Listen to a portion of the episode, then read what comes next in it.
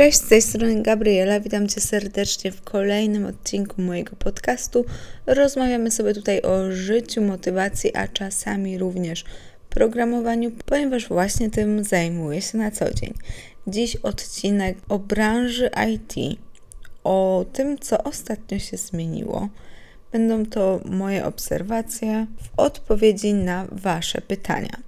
Nie wiem, czy wiecie, ale co niedzielę na Instagramie prowadzę QA, także zapraszam Was tam. Możecie pytać o co tylko chcecie, a ja na te wszystkie mm, pytania odpowiadam. Może nie na wszystkie, ale na wszystkie, na które e, potrafię i chcę odpowiedzieć. I poza tym, że Wy uzyskujecie odpowiedzi na nurtujące Was pytania, ja również dzięki temu wiem, co Was interesuje i często Potem skłania mnie to do nagrania jakichś tam odcinków, poruszenia różnych kwestii na Instastory, także wszyscy zyskujemy. Jak wiecie lub nie, ostatnio brałam udział w wielu rekrutacjach. Temat pracy jest dla mnie nadal tematem dość drażliwym. Są też sprawy, których nie mogę poruszać publicznie, bo byłoby to bardzo nieprofesjonalne aczkolwiek mam sporo przemyśleń, które jakoś tam będę Wam przemycać. No i właśnie tak będzie dzisiaj. Porozmawiamy sobie o tym, jak zmieniła się branża IT, czy nadal warto rzucać wszystko, robić kursy i biec, programować, czy to jest takie opłacalne, proste, czy może coś tutaj się zmieniło. Myślę, że to jest też dobry czas na poruszenie tego tematu, ze względu na to, że teraz e, jest czas matur, decyzji, jakie studia wybrać, informatyka, czy może socjologia. Ale nie przedłużając, przejdźmy do rzeczy. Zmieniło się dużo. A, no i muszę jeszcze zaznaczyć, że to wszystko są moje subiektywne opinie, moje obserwacje. Nic nie bierzcie tego, co mówię, jako stuprocentowy pewnik. Po prostu na luzie sobie rozmawiamy. Nie przedłużam, zaczynajmy. Zmieniło się wiele. Jeszcze rok temu, dwa lata temu, wszyscy biegli do IT, ponieważ to była łatwa, szybka e, praca. Z jednej strony bardzo wysokie zarobki, a z drugiej możliwość pracy zdalnej. W niektórych firmach jeszcze przed pandemią ludzie wyjeżdżali na wakacje, robili sobie workation, gdzie w innych branżach było to nie do pomyślenia. Potem nas dopadło i wszyscy musieliśmy się nauczyć pracować online, e, dzięki czemu wiele firm zostało w trybie hybrydowym i tutaj już nie trzeba pracować w IT, żeby mieć możliwość pracy w zasadzie z całego świata. Oczywiście są zawody, których niestety, niestety to ten przywilej omija, aczkolwiek większość prac, które wykonuje się przed komputerem, stała się znacznie bardziej elastyczna. Także ten argument pracy zdalnej, pracy e, z Azji, leżenia na mm, plaży e, z drineczkiem i pisaniem drugą ręką czegoś na komputerze, według mnie już trochę odpada. Chociaż nadal oczywiście taki mo model wśród programistów jest bardzo popularny. Niemniej jednak, tak jak mówię, zmieniło się głównie to, ale wracając, zmieniło się dużo. Tak dużo, że nie wiem od której strony zacząć. Hm. Na pewno do tego świata nie jest już aż tak prosto wejść. Kiedyś wystarczył kurs, jakiś bootcamp i brali wszystkich, jak leciało. Szczerze, mnie, jako osobę, która z niemałym trudem skończyła studia magisterskie z informatyki, bolało mnie to. Bolało mnie oczywiście, gdzieś tam w głębi serca wiedziałam, że moja wiedza jest znacznie szersza niż osób po miesięcznym bootcampie to jest skrajność. Ktoś robił miesięczny bootcamp, to mam nadzieję, że nawet dwa lata temu y, nie znalazł pracy w 5 minut. Ale powiedzmy po rocznych kursach, tak? Ja wiedziałam, że mam większe zaplecze. I mam nadzieję, że firmy, w których będę pracować, to docenią. I tak było, bo firma, w której pracowałam w Krakowie, mm, nie przyjmowała nawet ludzi po takich krótkich kursach. Mieli precyzyjnie określone wymagania, po jakich kierunkach przyjmują studentów.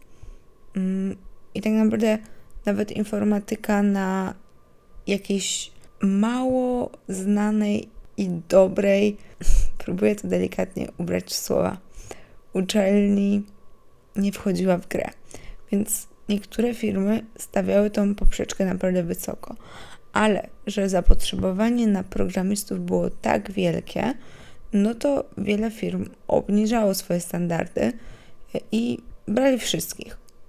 Mnie to frustrowało, nie powiem, że nie, bo nie po to się człowiek tyle lat uczył, żeby potem zarabiać czasem nawet może nie tyle samo, co te osoby, ale wiecie, no dochodziło do różnych absurdów i mnie bolało wrzucanie do mojej osoby do jednego worka z tamtymi osobami. Może i brzmi to trochę zbyt wyniośle, ale mówię Wam szczerze, jak było. Ja to zaakceptowałam, bo zrozumiałam, że nie wszyscy potrzebują dobrych programistów. Że za kilka lat prawdopodobnie wszyscy będziemy programistami. To jest pojęcie parasol. Tak ogromny parasol, że pokrywa milion różnych podzawodów.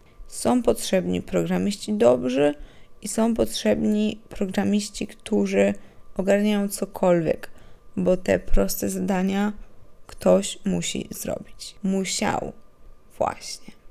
Najwięcej pytań dostaję o czata GPT. O rany, rany, czy zabierze on nam miejsca pracy? Co robić? A więc właśnie on przyłożył, myślę, że to głównie on przyłożył się do tego, on plus kryzys, ale o kryzysie zaraz, że tej pracy w IT jest mniej. To, co robimy jako programiści, to optymalizujemy ile się da i automatyzujemy ile się da. Jak coś robisz dwa razy, to prawdopodobnie powinieneś przemyśleć, czy nie da się tego zautomatyzować. I tak było już przed czatem. To jest taka dobra praktyka, którą niestety nie wszędzie się stosuje. A, ale staramy się robić tak, żeby tej pracy mieć jak najmniej. To znaczy, nie robić takich głupich zadań, móc zająć się czymś bardziej skomplikowanym, a te proste automatyzować. I teraz, gdy wszedł chat GPT, ta automatyzacja stała się znacznie łatwiejsza i też powszechniejsza, bo robi to w zasadzie każdy. I nie tylko w programowaniu. Stąd ta obawa. Long story short, czy ja uważam, że on nam zagraża? Nie czuję, żeby mi zagrażał. Mi on pomaga. Poza tym, że mam na razie zablokowane konto, ale to już jest jakiś tam mój problem, który mam nadzieję e, jak najszybciej rozwiążę. I da się to ominąć, bo możecie bez logowania na przykład korzystać z e, czatu, który jest podpięty pod e, jakiegoś Discorda, jakby ktoś miał podobny problem. Wracając, ja nie czuję, żeby on mi zagrażał, ja czuję, że on mi pomaga, bo upraszcza to, co starałam się robić od zawsze, to znaczy automatyzować jak najwięcej. I my automatyzujemy nie po to, żeby zabierać miejsca pracy, nie po to, żebym ja zabierała sobie pracę, tylko po to, żeby móc skoncentrować się na ważniejszych rzeczach. I to działa w małym kontekście, tak, mojej codziennej pracy. Ja tak jakby deleguję pewne zadania, tak jak osoby prowadzące biznes, po to, żeby skupić się na rzeczach, które nikt za mnie nie będzie w stanie zrobić. I dokładnie tak samo jest tutaj. Ja mogę delegować pewne programistyczne problemy, nie tylko programistyczne, bo pewnie już dobrze wiecie, że w większości zawodów czat jest mega użyteczny. Także my dajemy mu jakieś zadania po to, żeby zająć się tym, czego on zrobić nie potrafi. Czy za 100 lat dalej nie będzie potrafił? Nie wiem. Ja nie znam odpowiedzi na pytanie, czy sztuczna inteligencja przejmie wszechświat. Według mnie nie. Według mnie na ten moment to w ogóle czat jest bardzo szybko myślącą grupą niezbyt inteligentnych ludzi. Takich naszych trochę niewolników, klepaczy i właśnie te najprostsze zadania jesteśmy w stanie im oddelegować. I robią to turbo szybko. Szybciej niż jacykolwiek ludzie. I ja jestem z tym ok, ja się z tego wręcz cieszę, że mogę z niego korzystać, ale jest jedna rzecz, która mnie martwi. Jak w takim razie wejść do IT? Bo nawet osoby po studiach jakoś muszą zacząć. I to kiedyś było normalne, że takiemu juniorowi dawało się proste zadanka. I ja się teraz zastanawiam, czy te zadanka muszą być jeszcze robione przez juniora, czy to w zasadzie wszystko nie może być autogenerowane przez takiego czata. To jest takie zagrożenie, które ja widzę i realnie, gdy brałam ostatnio udział w rekrutacjach i szukałam po prostu ofert pracy, to z jednej strony wszystkie duże firmy, które jakoś tam mnie interesowały, mają po prostu friza na zatrudnianie. Może oprócz bardzo wyspecjalizowanych osób z wieloletnim doświadczeniem, ale na takich zwykłych pracowników, oczywiście dobrych, ale zwykłych, jest w tym momencie freeze. I to jest spowodowane bardziej kryzysem, to jest trochę oddzielny temat. Z tym się jakoś pogodziłam i otwarłam się na inne firmy, również te mniejsze, startupy i tak dalej. Ale druga rzecz, którą zauważyłam, to sensowne oferty pracy są głównie na seniora. I powstał taki trend zatrudniania tylko seniorów. No i oczywiście menadżerów, jakichś tam architektów, pryncypałów. Jest takie słowo po polsku. Natomiast ofert na MIDA praktycznie nie było, a ja nie poczuwam się seniorem. Startowałam w tych rekrutacjach seniorskich, w niektórych szło mi lepiej, w innych gorzej. Mm, poświęciłam bardzo dużo czasu na douczanie się, ale still byłam w stanie się douczyć i jako tako przechodzić po pewnym czasie te rozmowy. Mm, chociaż na początku no nie było lekko, tak Wam powiem, e, no to nadal ta nauka, której ja siedziałam i uczyłam się w bibliotece, ona według mnie nie zrekompensuje tego, że ja po prostu nie mam tych 8-9 lat doświadczenia, no bo mam na ten moment 26 lat. Oczywiście wszystko dobrze się skończyło, znalazłam pracę i całe szczęście nie jestem seniorem, bo ja się nie poczuwam na bycie seniorem. Swoją drogą dostałam też ofertę w innej firmie. Oczywiście wybrałam tą nieseniorską pozycję. Mimo, że brzmi to fajnie, większa odpowiedzialność, ja lubię odpowiedzialność, to nie o to chodzi. Uważam, że na wszystko w życiu przyjdzie czas i nie ma co zakłamywać tej rzeczywistości.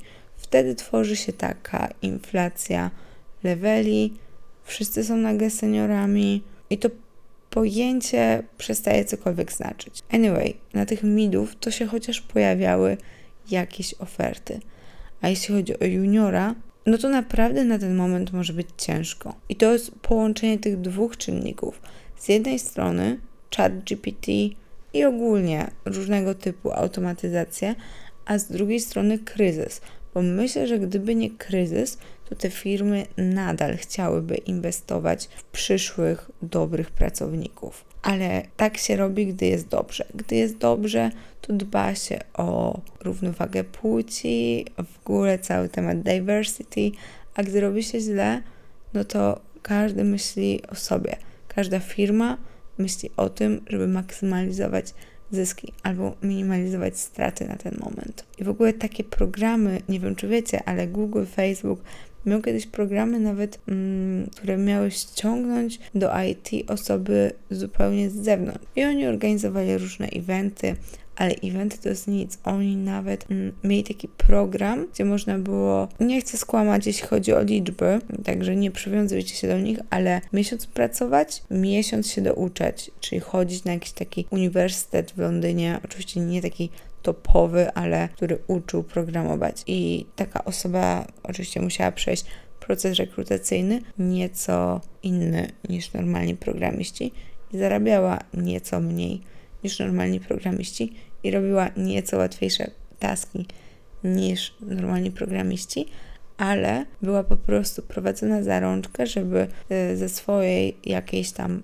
branży wejść do branży IT. Nie wiem, jak jest na ten moment, ale obstawiam, że takich programów nie ma, że jest na to freeze, bo jest jedno wielkie oszczędzanie. Więc to są po prostu dwa czynniki, które się na siebie nałożyły i bardzo dużo zmieniają. Z jednej strony spoko, bo przesieje to osoby, które po prostu szły tutaj dla łatwej kasy, a osoba, która naprawdę chce i jest w tym dobra, i tak będzie to robić. Jest ciężko, ale nie jest to niemożliwe.